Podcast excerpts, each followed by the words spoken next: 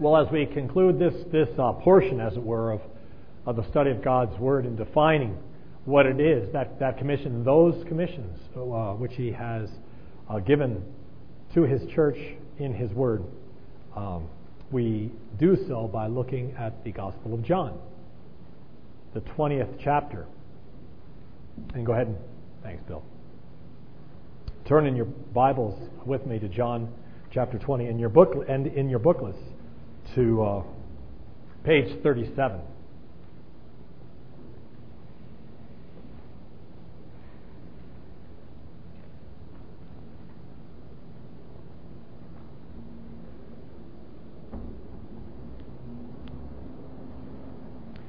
We're going to consider the nature of our commission to evangelize from what we hear and learn in John chapter 20, verses 19 to 22.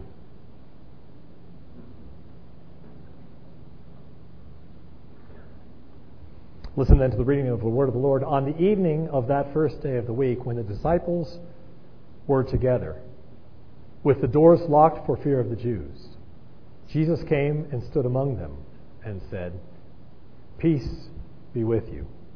After he said this, he showed them his hands and side. The disciples were overjoyed when they saw the Lord. Again, Jesus said, Peace be with you. As the Father has sent me, I am sending you. And with that, he breathed on them and said, Receive the Holy Spirit. Thus far, the reading of God's Word. Let's pause briefly once again for prayer. Father, the hymn expresses so well our heart's desire. What we do desire, Lord, and that is more of you. And also the confession, which unfortunately is an adequate reflection and representation of the fact that we have not loved you or served you or feared you as we ought. Lord, how we look forward to that day when we will know fully, even as we are fully known, and we will see you face to face.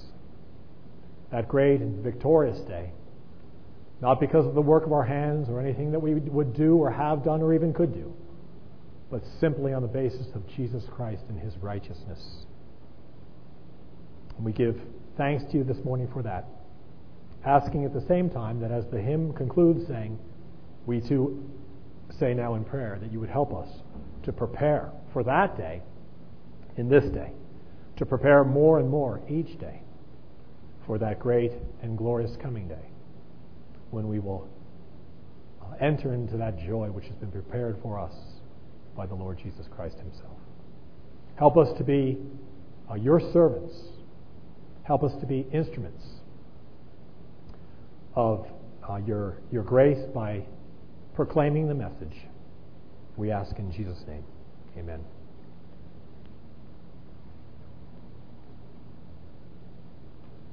Okay, the nature of our commission to evangelize.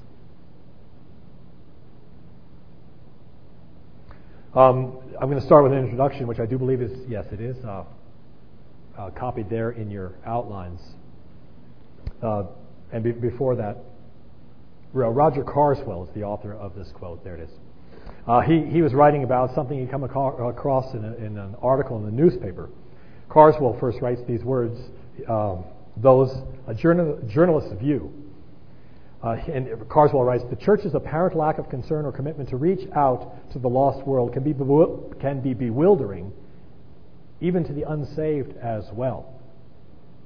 He continues In 1994, Matthew Paris was made newspaper columnist of the year. He is a political sketch writer for the London Times, an ex member of Parliament, skeptical about Christianity. Writing in the Times, he, Matthew Paris, said, The New Testament offers a picture, a God who does not sound at all vague to me. He has sent his Son to earth. He has distinct plans for each of us personally and can communicate directly with us. We are capable of forming a direct relationship individually with him and are commanded to try. We are told this can be done only through his Son. And we are offered the prospect of eternal life, an afterlife in happy, blissful, and glorious circumstances. If we live this life in a certain manner. Friends, if I believed that, or even a tenth of that, how could I care which version of the prayer book was being used? I would drop my job, sell my house, throw away my possessions, leave my acquaintances, and set out into the world burning with desire to know more, and, when I had found out more, to act upon it and tell others. How is it possible to be indifferent to the possibility, if one believes it to be a possibility, that a being of this order makes demands of this order upon you or me, and that in 30, 20, 10 years, perhaps tomorrow, we shall be taken from this life and ushered into a new one, whose nature will depend upon our obedience now to his will. Far from being puzzled that the Mormons or Adventists should knock on my door, I am unable to understand how anyone who believed that, what is written in the Bible, could choose to spend his waking hours in any other endeavor. And then Carswell concludes uh, his explanation of the gospel may not be absolutely accurate, but the rebuke is an indictment upon all Christians.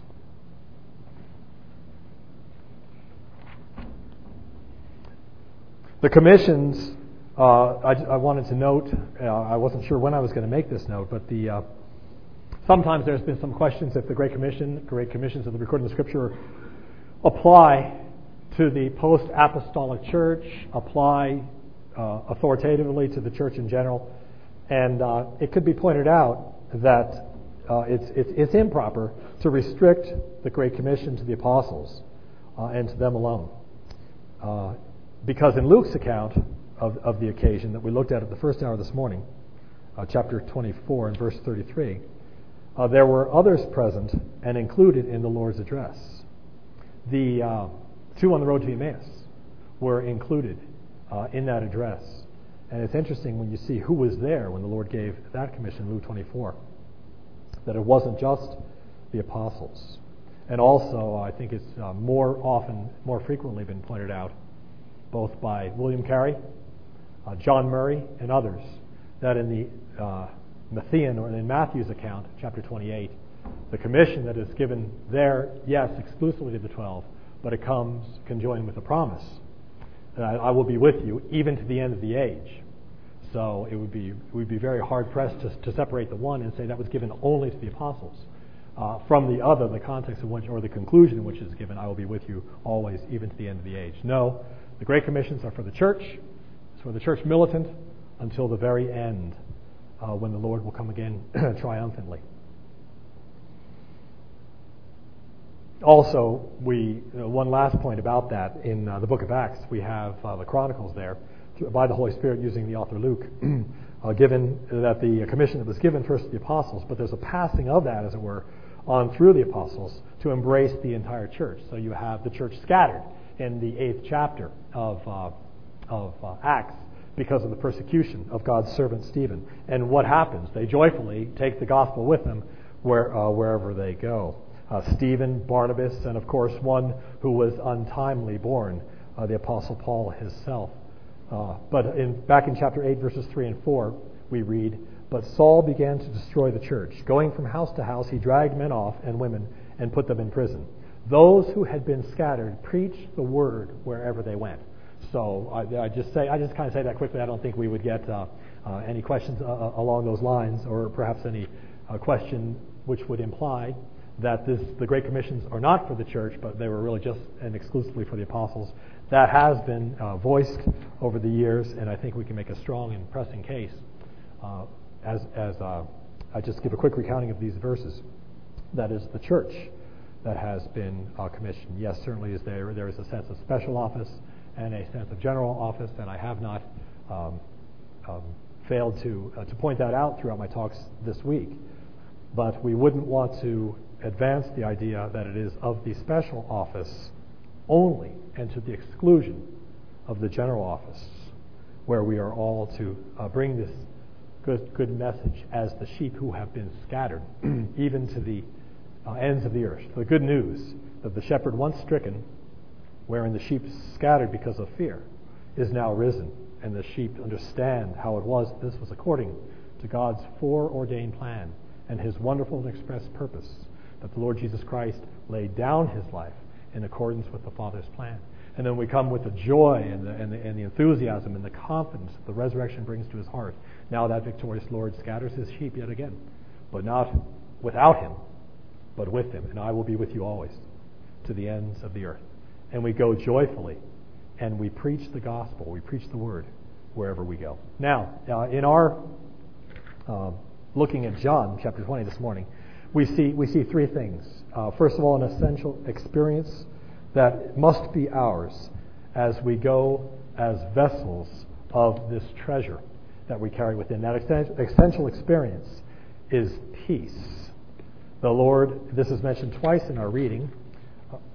When the disciples were together, the doors locked for fear of the Jews, and the Lord, Jesus, came and stood among them. Peace be with you.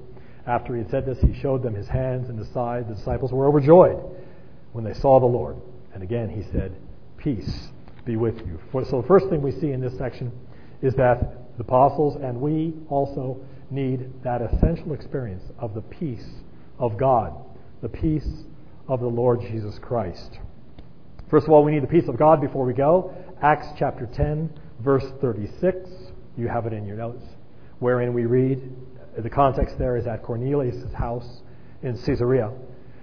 You know the message God sent to the people of Israel telling the good news of peace through Jesus Christ, who is Lord of all. So, an essential element of the gospel that we would take is the peace that is ours through the Lord Jesus Christ. Isaiah 52, verse 7 How beautiful in the mountains are the feet of those who bring good news, who proclaim peace and bring good tidings, who proclaim salvation and say to Zion, Your God reigns.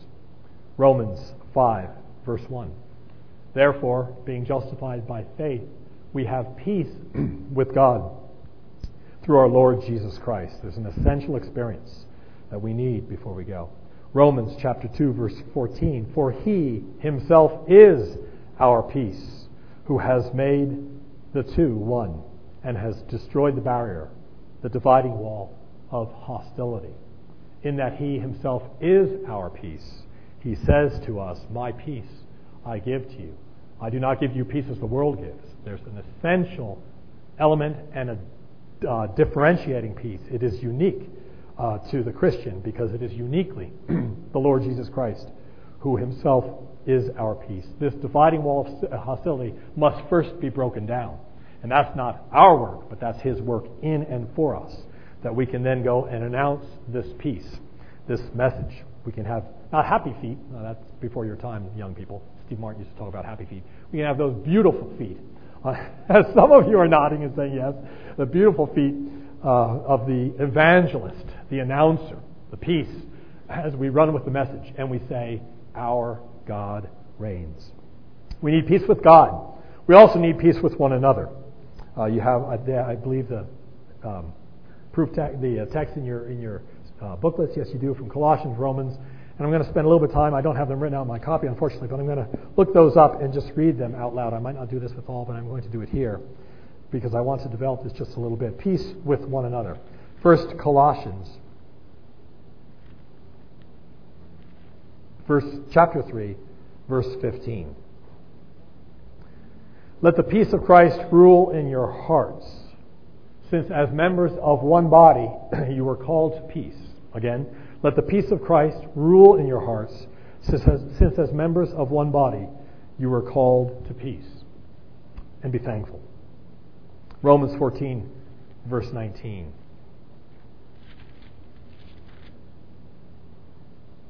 Let us therefore make every effort to do what leads to peace and to mutual edification. Second Corinthians chapter 13, verse 11.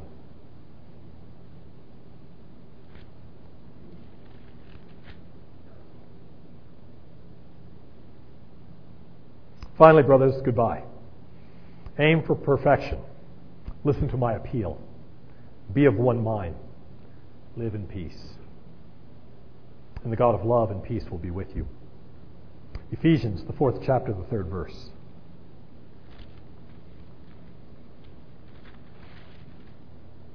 Ephesians 4 3. Make every effort to keep the unity of the Spirit through the bond of peace.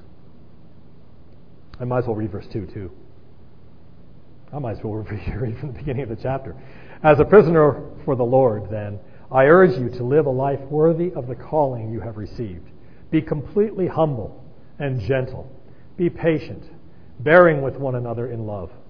Make every effort to keep the unity of the Spirit through the bond of peace. You remember how Paul, the Holy Spirit through Paul, goes on to uh, elaborate on that for the church of the ages, how it is that there is an essential unity uh, of the of the uh, of the Lord that we confess, and, and and the baptism, and the one faith, and the one God and Father of all, who is over all and through all and in all. That we are first of all to cherish, then we are to nurture, and then we are uh, ready to proclaim it to a world that is looking for the unity which the gospel alone can bring, and peace as its consequence. 1 Thessalonians 5, verse 13. 1 Thessalonians chapter 5, verse 15.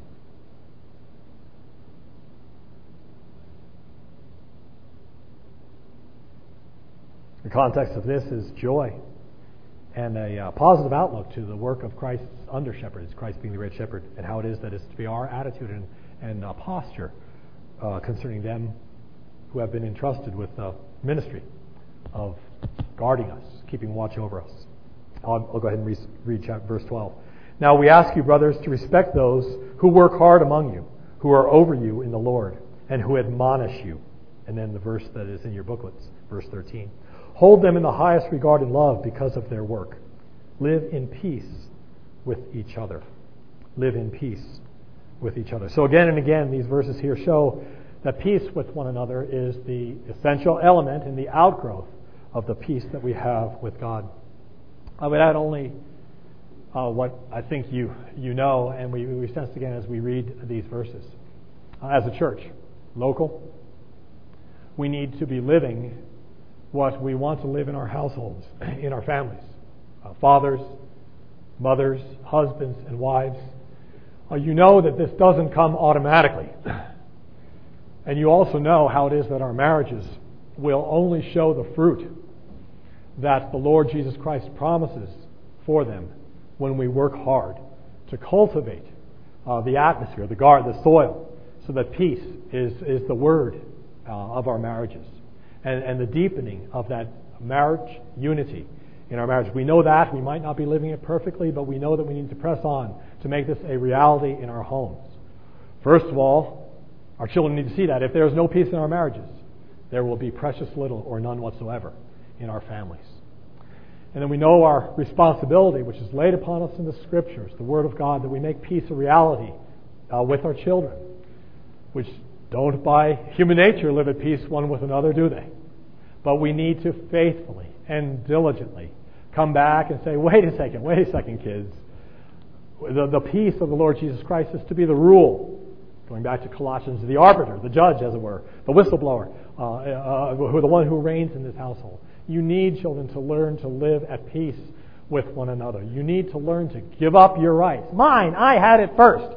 And you need to learn what it means to love your brother, to love your sister, as, as would Christ, and live at peace with one another. So we deal with this, I think, relatively diligently in our households. And I'm encouraged by what I see uh, throughout the church. Why? Because we know that the Christian faith is the fact that we are a forgiven people. And the forgiveness that God not only offers, but that He brings to us is the very cornerstone of our confession. It's the rock to which we cling. We've sung this throughout our entire five days together. So, though we don't do it perfectly, we want to perfect that more and more, more in our marriages and in our families and households. Amen? And, and we're, we're pressing on, forgetting what is behind and looking uh, to what is ahead. Well, with that same dedication, we need to do it in our local churches. We need to learn to live as a forgive, forgiven people. And we need to always, with, with uh, humility and with dependence on the God of all forgiveness, be willing to go and to ask forgiveness or to forgive, to extend forgiveness. I heard testimony of a wonderful happening at our General Assembly just this past year, where the representatives of our churches throughout the land were, what, perhaps just silenced with mouth agape because the Lord, through His Holy Spirit, worked wonderful reconciliation, spontaneously almost as it were, where there, there was a stopping of what was what might, might have happened because of what was happening. And uh, the moderator said, wait a second, let's stay right here. And then and the Lord brought different parties to reconciliation, to an admission of, of guilt uh, on their parts, to a recognition of this, and an asking of forgiveness, and then forgiveness asked, forgiveness bestowed. And tears, I was told, were throughout the assembly because we know that this is a real reality. It's within our grasp. But we need to live this more and more in our local churches, in our regional church, in our presbytery of Southern California, uh, in Mexico, and in Tijuana. Of course, this isn't, if it is a problem, then to the, the degree to which it is a problem, it's not our problem or our local church or, or the Presbytery of Southern California. It's throughout. Can't you see? Won't we see that obviously uh, Satan will, will, get, uh, will save his, his punch for, for the church at this point. He will hit us with his hardest blow, just as he will in our marriages. He's going to attack there to disrupt and destroy the unity in the family. So if we need to be on our guard, if we need to beware the wiles of the evil one, if we need to always be vigilant and constant in prayer and in humility uh, and in looking to Christ to give us that victory by learning to live and by living as a forgiven people, so too we need to not stop it and leave it at the door of our home. We need to bring that attitude right to the doors of the church, be it local or regional. Peace with one another being the constant refrain of, of the Gospels. The Lord Jesus Christ says to the apostles there, behind closed doors, peace I give to you. And we need to work to make that peace a reality in every aspect of our endeavor as the body of Christ, as the one people of God. Peace with one another. And then we are sent as peacemakers. So much has been done, and so much wonderful has wonderful uh, biblical uh, instruction has been written through that uh, now organization known as peacemakers. That I won't even try to recapitulate that here, but just look at a couple of these verses about uh, the Lord sending us as peacemakers. Romans 12, verse 18.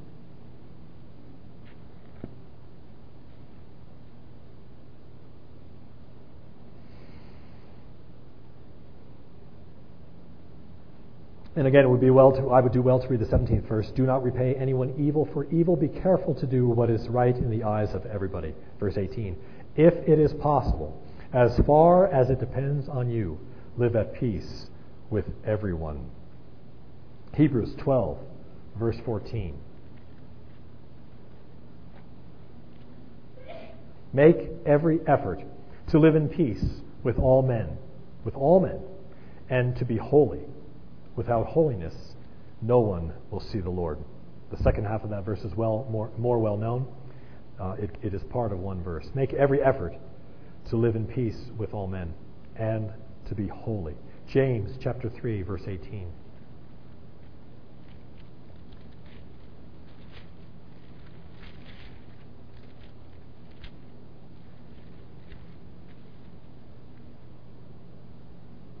Verse 18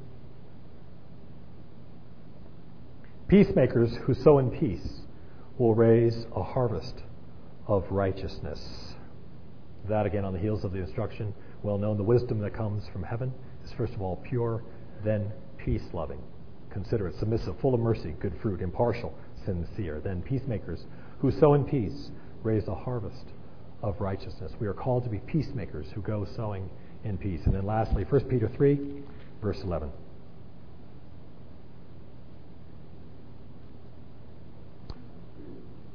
Whoever would love life and see good days must keep his tongue from evil and his lips from deceitful speech. Verse 11. He must turn from evil and do good. He must seek peace and pursue it. So the peace of God is that essential experience which we need within before we go. Of course, we need to have uh, to be turned in from God's enemies to uh, to ones who are um, at peace with God through the work of the Lord Jesus Christ. As a result, we need to be at peace with one another in the body of Jesus Christ, which is his church. And then the church is called out of the world to be sent into the world and to go as peacemakers. Jesus gives us not just, uh, instructs us of that essential experience, but also he gives us a perfect example in the Great Commission. There's an as, so even of the second part. As the Father has sent me, so I am sending you. We have the Lord's perfect example of being a sent church, one that was called out of the world, but then sent back into the world with the powerful message of reconciliation with God through our Lord Jesus Christ, being his ambassadors. First of all, how is it that the Lord, that the Lord Jesus Christ was sent? What was the nature of his mission? Well, his mission was central to all that he was and all he said and all he did. I was sent for this purpose. Uh, we won't uh, look at the verses, and I really only put in a couple of them. There are so very many throughout uh, uh the book of Luke. There's two that are recorded, but John, you could pick um, uh, so very many of them. I wonder why it was. I can't even remember why I highlighted that that one. I think there were probably 17 of them in the book of John that I could have included in your booklets. Let's just quickly look at John 9, verse 4. There was something about the context that caught my eye. Christ's mission was central uh, to all that he taught and to all that he did.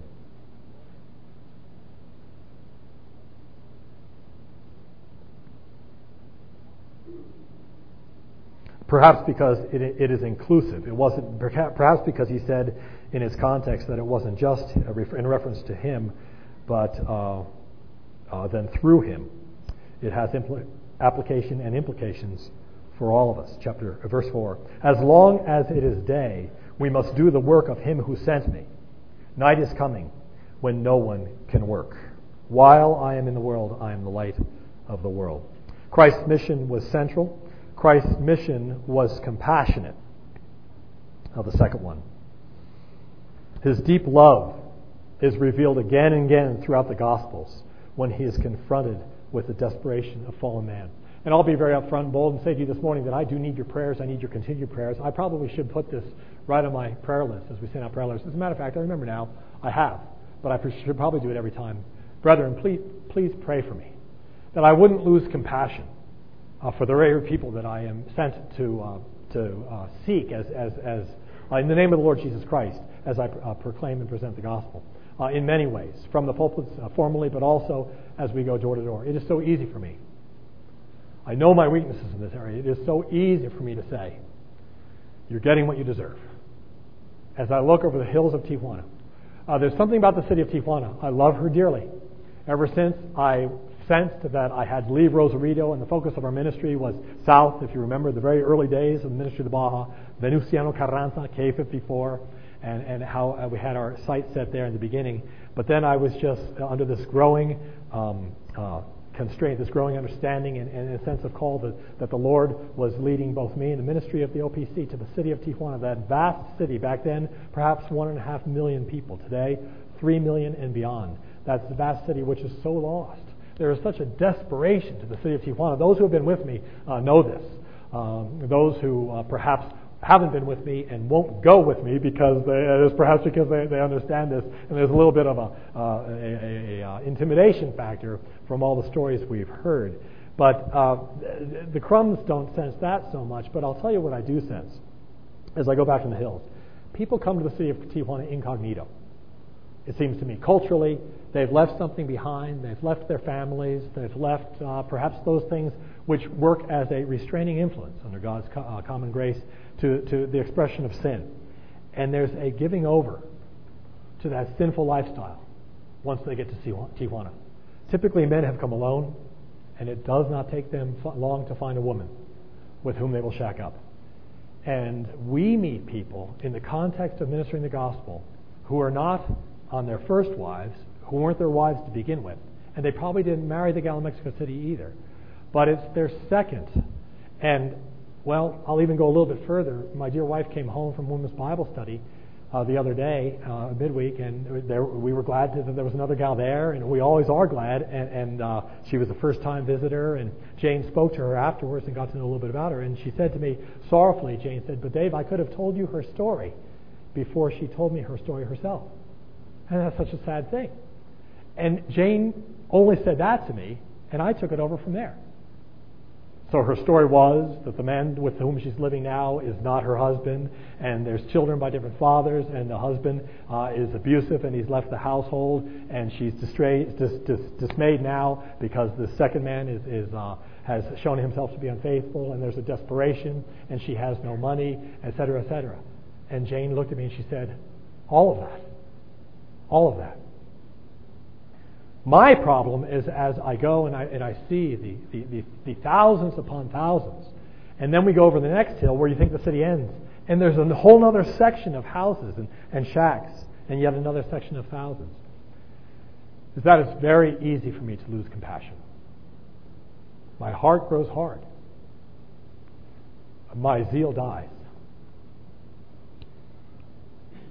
I, it seems that if I were pressed upon by the masses, you know, asking, feed me, clothe me, give me shelter. I know my heart, and I would just say, feed yourselves. Find your own shelter. Until what? Until the time that I come back to the gospel. Do you remember the, God, the rock opera Godspell? All the young people are saying, no, never heard of it. Good. All the all my generation, yes, I remember it. Do you remember? Was it Godspell or Superstar? It was out. Thanks. Hey, you know this better than I. It wasn't Godspell. It was Superstar. Do you remember that horrible section somewhere along the middle of the rock opera where the crowds are pressing in against Jesus Christ and, and you hear this cacophony in crescendo? Feed me, heal me, feed me. And then a, a screaming, blaring, feed yourselves. What a blasphemous portrayal of the Lord Jesus Christ, who had what? Compassion. Jesus was the one who had to point it out to the apostles. These people have been with me for some time now. They have no food. They'll be hungry. It comes from his compassionate initiative. Let's feed them. The apostles their head. Lord, how are we going to feed so many? You need faith. But my point here is that the Lord has compassion at every turn. He never once thought or said, feed yourselves. And I need more of the compassion of the Lord Jesus Christ, and so do you. We need it as his people, for he has given us an example. When he said, Even as the Father has sent me, so send I you. We need to be, uh, have the uh, mission of the Lord Jesus Christ as central to our ministry. We need uh, to have this overriding sense of purpose that the church is the community of Him who first chose her out of the world and then sent her back into the world. We need the compassion of the Lord Jesus Christ as we go. And we also need to be reminded that the, the, the, mission of our Lord was costly. It was costly from beginning to end in his state of humiliation. It was costly from his birth. He came to his own, but his own did not receive him. And that was from the very beginning, of course, we know, in Bethlehem. Throughout the entire ministry of his life, the accusations, the innuendo, uh, the, the uh, speaking behind his back. Oh, yes, uh, uh, this is a Mary's son.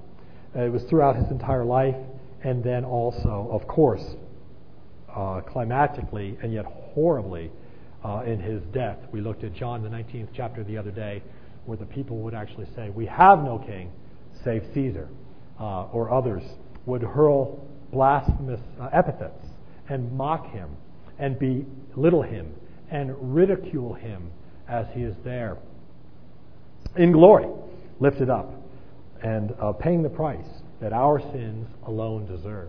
They would say, If you are the Son of God, come down from that cross. He saved others, let him save himself.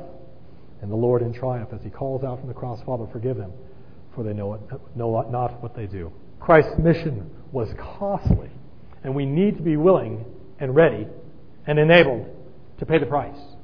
Now, part of that, young people, is that you're going to have to learn what your parents already know that the one who goes out sowing in tears looks forward to that day when we will reap and bring the harvest rejoicing.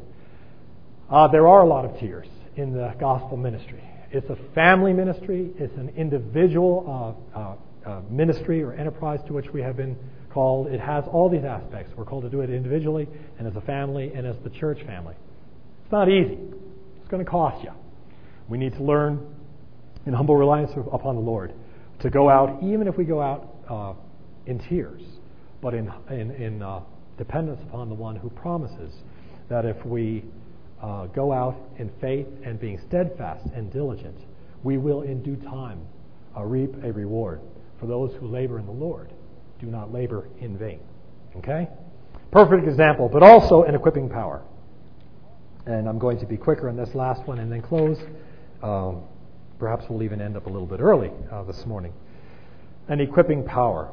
But let it be pointed out that uh, the third part of there, where the Lord breathed on them and said, with that he breathed on them and said, Receive the Holy Spirit. We need not only an essential experience, he's given us also what we need, a perfect example, and we need an equipping power. Receive the Holy Spirit. First of all, let me just point out before uh, we point out doctrinally that, of course, it's only the Holy Spirit that makes effective our words. But I also like to point out that we ourselves need this power to carry out the work of personal evangelism. And we shouldn't overlook that. And I think we don't. But just a reminder in that case. We need the abiding power of the Spirit of God as we seek to fulfill His commission to be His witnesses to the end of the earth. Now, I'm quickly going through the pages of Scripture as I, as I read this because uh, this was yet again just yesterday impressed upon me. When did this uh, believers and the apostles first receive the Holy Spirit? On what day? Pentecost, right? Which chapter of the book of Acts? Right, the second chapter of the book of Acts. And yet, in that passage that I was reading from Acts 4 yesterday, in that wonderful believer's prayer upon hearing the good word of what the Lord did, uh, even after the nations were continuing to rage and make threats, breathe threats uh, against uh, those who were sent in the name of the Lord. Then they come back and there's that triumphant believer's prayer. And in verse 30 of the fourth chapter, we read, Stretch out your hand to heal and perform miraculous signs and wonders through the name of your holy servant Jesus. Verse 31. After they prayed, the place where they were meeting was shaken, and they were all filled with the Holy Spirit and spoke the word of God boldly. I deduce from this that uh, the, our need for the Holy Spirit and the filling of the Holy Spirit is an ongoing need, and we need to pray and pray believingly in humble reliance that the Lord will give that Spirit. He's given it once uh, in a definitive sense, yes, by working faith in us, but we need to be daily dependent on the Spirit of the Lord Jesus Christ uh, before we go uh, to carry out the task of personal evangelism. We need power to evangelize, and this power is not of ourselves or in ourselves. Uh, it is in the Lord Jesus Christ uh, through His Holy Spirit. Acts chapter 1, verse 8, but you will receive power when the Holy Spirit comes on you, and you will be my witnesses in Jerusalem, Judea, Samaria, even to the ends of the earth. You remember back in Zechariah, the context of Zechariah, what was going on there, the rebuilding of the temple, amidst controversy, amidst discouragement, um, amidst tribulation. And in the fourth chapter of Zechariah, verse 6, we read these well known words. Uh, so he said to me, This is the word of the Lord to Zerubbabel not by might nor by power, but by my spirit, says the Lord. And then the reading on a little bit from Zechariah, verse 7. What are you, O mighty mountain? Before Zerubbabel, you will become level ground. Then he will bring out the capstone to shouts of, God bless it, God bless it. Then the word of the Lord came to me. The hands of Zerubbabel have laid the foundation of this temple. His hands will also complete it. Then you will know that the Lord Almighty has sent me to you. Who despises the day of small things? Men will rejoice when they see the plumb line in the hand of Zerubbabel. Well, we know that in the New Testament, this has a, a, a greater fulfillment uh, in, in, God's work in and for and through His church. 2 Corinthians chapter 6, verse 16 says, For we are the temple of the living God. As God has said, I will live with them and walk among them, and I will be their God, and they will be my people. The Holy Spirit of the living God is necessary to all of our life and all of our labors. In the Old Testament, the Spirit is often compared with breath. The same Hebrew word you know, I'm sure, has, uh, can be used for either. Ezekiel, in chapter uh, 37 of Ezekiel, was commanded to preach to dead bones, and he prayed for the same heavenly breath. Verse 9 then he said to me, Prophesy to the breath, prophesy, Son of Man, and say to it, This is what the sovereign Lord says Come from the four winds, O breath, and breathe into these slain, that they may live. This was the context of this, you know it well, was that the prophet commissioned and sent to preach to a valley of dead bones. And then they seem to come to life, but in two stages. First, the bones coming together, flesh, uh, ligaments, and the like, uh, holding them together, flesh put upon them, and yet then the necessity of the Holy Spirit. So we need it first for ourselves, but we also need to depend in humble reliance that that same Holy Spirit would breathe life into, into those to whom we would preach the gospel. Point two, those to whom we witness need this same power in order to believe. The free offer of the gospel that we spoke of yesterday uh, meets with no success unless God, by His Spirit, does something for the sinner that the sinner cannot do for himself. When we give the gospel call, when we give God's invitation to all men, uh, we do so indiscriminately. God knows uh, who will believe. God knows who will receive. God knows who will be saved. We do not. And because of that, we are to sow uh, the seed with great uh, liberality to all. But the Lord who knows the heart, the Lord who knows them that are His, causes that seed that we sow to grow. He sends His word to change the hearts uh, of those. He, he, he changes the hearts so they can receive the word, those whom He has chosen in Christ before the foundation of the word. Now, in your booklets, you have who, where, when, how, and that's just uh, a reminder that uh, who will believe uh, is up to the Lord, uh, whether there will be few, whether there will be many. Where? Uh, some during a Sunday school or Sunday morning worship service, perhaps. Others have to travel great distances, it seems, only to hear the gospel and then to come to the Lord of the gospel and to believe in Him. When? Some are called early in life, and others are called later in life. Little ones, it might be that you don't have a particularly dramatic little one. I'm sorry that I said that. That would have been last night. High schoolers, young men and women.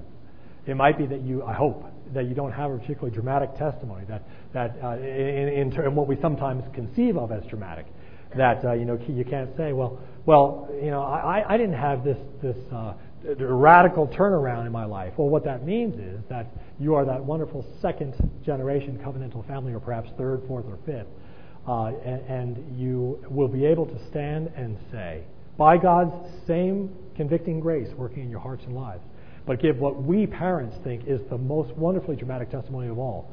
The God of my, we heard it last night, the God of my father and my mother is my God too. He's my God, He's my father's God, and He has saved me. That's the testimony that we want to hear from our children. And that's the testimony that we want to hear on Team Baja as we, uh, as we work together to bring this powerful message uh, to others. So it might, we trust and pray, be that this wonderful message came to your heart and the Lord opened your eyes that you could see, and you could say, Yes, Lord, uh, thank you for saving me early in life. And fret not if you don't have what seem to be these more dramatic testimonies that you were in rebellion and rebellious lifestyle for some time. And you went all the way to a far off land and you heard the gospel, and then uh, you came to faith. Uh, your testimony is wonderful and dramatic and, uh, and is used mightily of the Lord especially in the context, think about it, just I'm, I'm off, the, off the cuff here, but think about it in Tijuana once again, where there is a real longing. I, I suspect there's a, such a longing on the, on the part of your peers uh, that, that you have uh, this wonderful relationship because of the Lord Jesus Christ with your family and your moms and your dads. And we need to see at times that there are little ones looking at the windows of our homes. They're standing there and they're looking out from the outside uh, in, and how they wish that they too could have this same covenantal blessing. And you, you can show them uh, that, that, uh, that is a wonderful reality. Uh, the, the how. Sometimes the Spirit works somewhat mysteriously, as it were.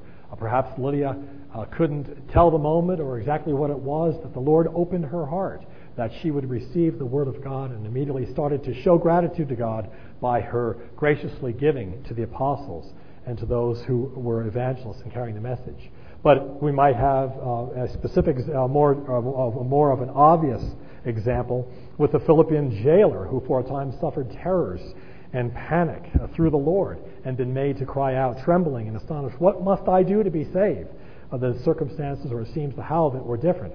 And these all might be different, but it is the Lord uh, who sovereignly brings his people to faith in Jesus Christ.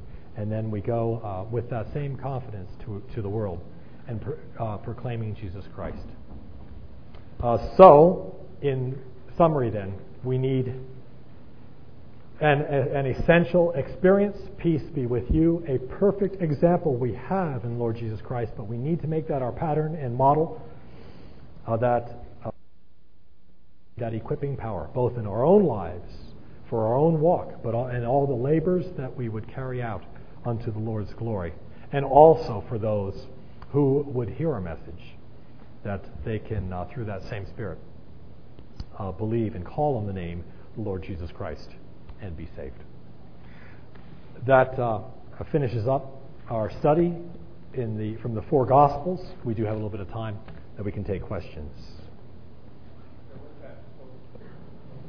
Uh, thanks. You're asking if it was, or you're pointing out that it was? Oh, good. Uh, thank you for that, Bill. The quote that I was just, oh, yeah. Yeah, and, and that would be in uh, uh, some of the application and implication of what we're saying with regard to the Holy Spirit uh, and uh, how we are to depend on Him in all that I, we do, either in methods uh, or the message itself that we bring.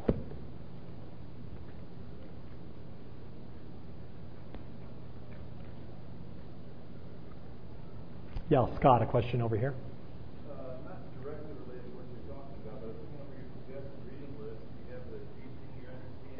Yes.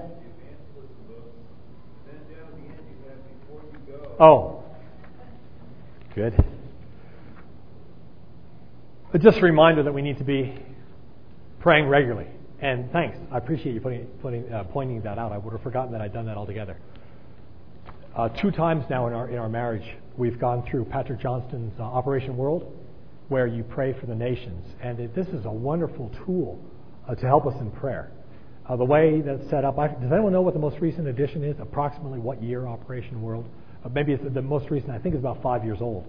But for those who haven't seen it, what he does is, is, is go through the continents and the nations making up those continents, and he gives a little bit of statistical information first about the country and its culture, and then statistical information about the church, its nature, and, and uh, then also specific challenges for that church. If it's an area where um, uh, they're going undergoing suffering currently. Now, if it's five years old, that would clearly have to be updated, would not? Uh, Don Poundstone prayed for the persecuted church throughout the world in our prayers this morning, and that needs to be constantly updated. But it does give uh, great information. I've found that I've taken that book off the shelf uh, when we would have somebody in our home who's from a country that I don't know particularly anything about. It's almost encyclopedic, and you can quickly, you know, get a little bit of, uh, uh of uh, factual data uh, to prepare you for an opportunity that, that you would have with that person so that at least you can ask intelligent questions before he or she are, are with you. Uh, we had a fellow from Turkey live with us for a couple, three weeks in Tijuana. Um, but also, that's not first and foremost what that book is all about. It's a book that is designed to take you in prayer through the nations. So it's just a real good tool, Scott, to help us to do what we've been learning and being reminded of throughout this week that we need to go prayerfully that part of what we do is prayer, actually. We, I shouldn't separate them, but, but we need to talk to people about God, and we need to talk to God about people. And Operation World really helps you to do that.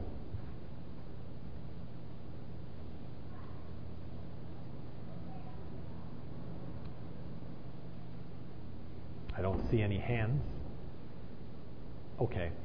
Why don't we break then? for lunch. Are there any further announcements? I guess we've made them all, right, Mike? Mark? Mike, Mark.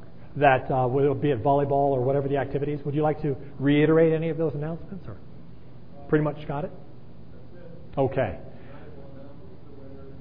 Okay. Well, the Lord bless you as you go, and uh, have fun this afternoon, or get rest this afternoon, and we'll see you throughout.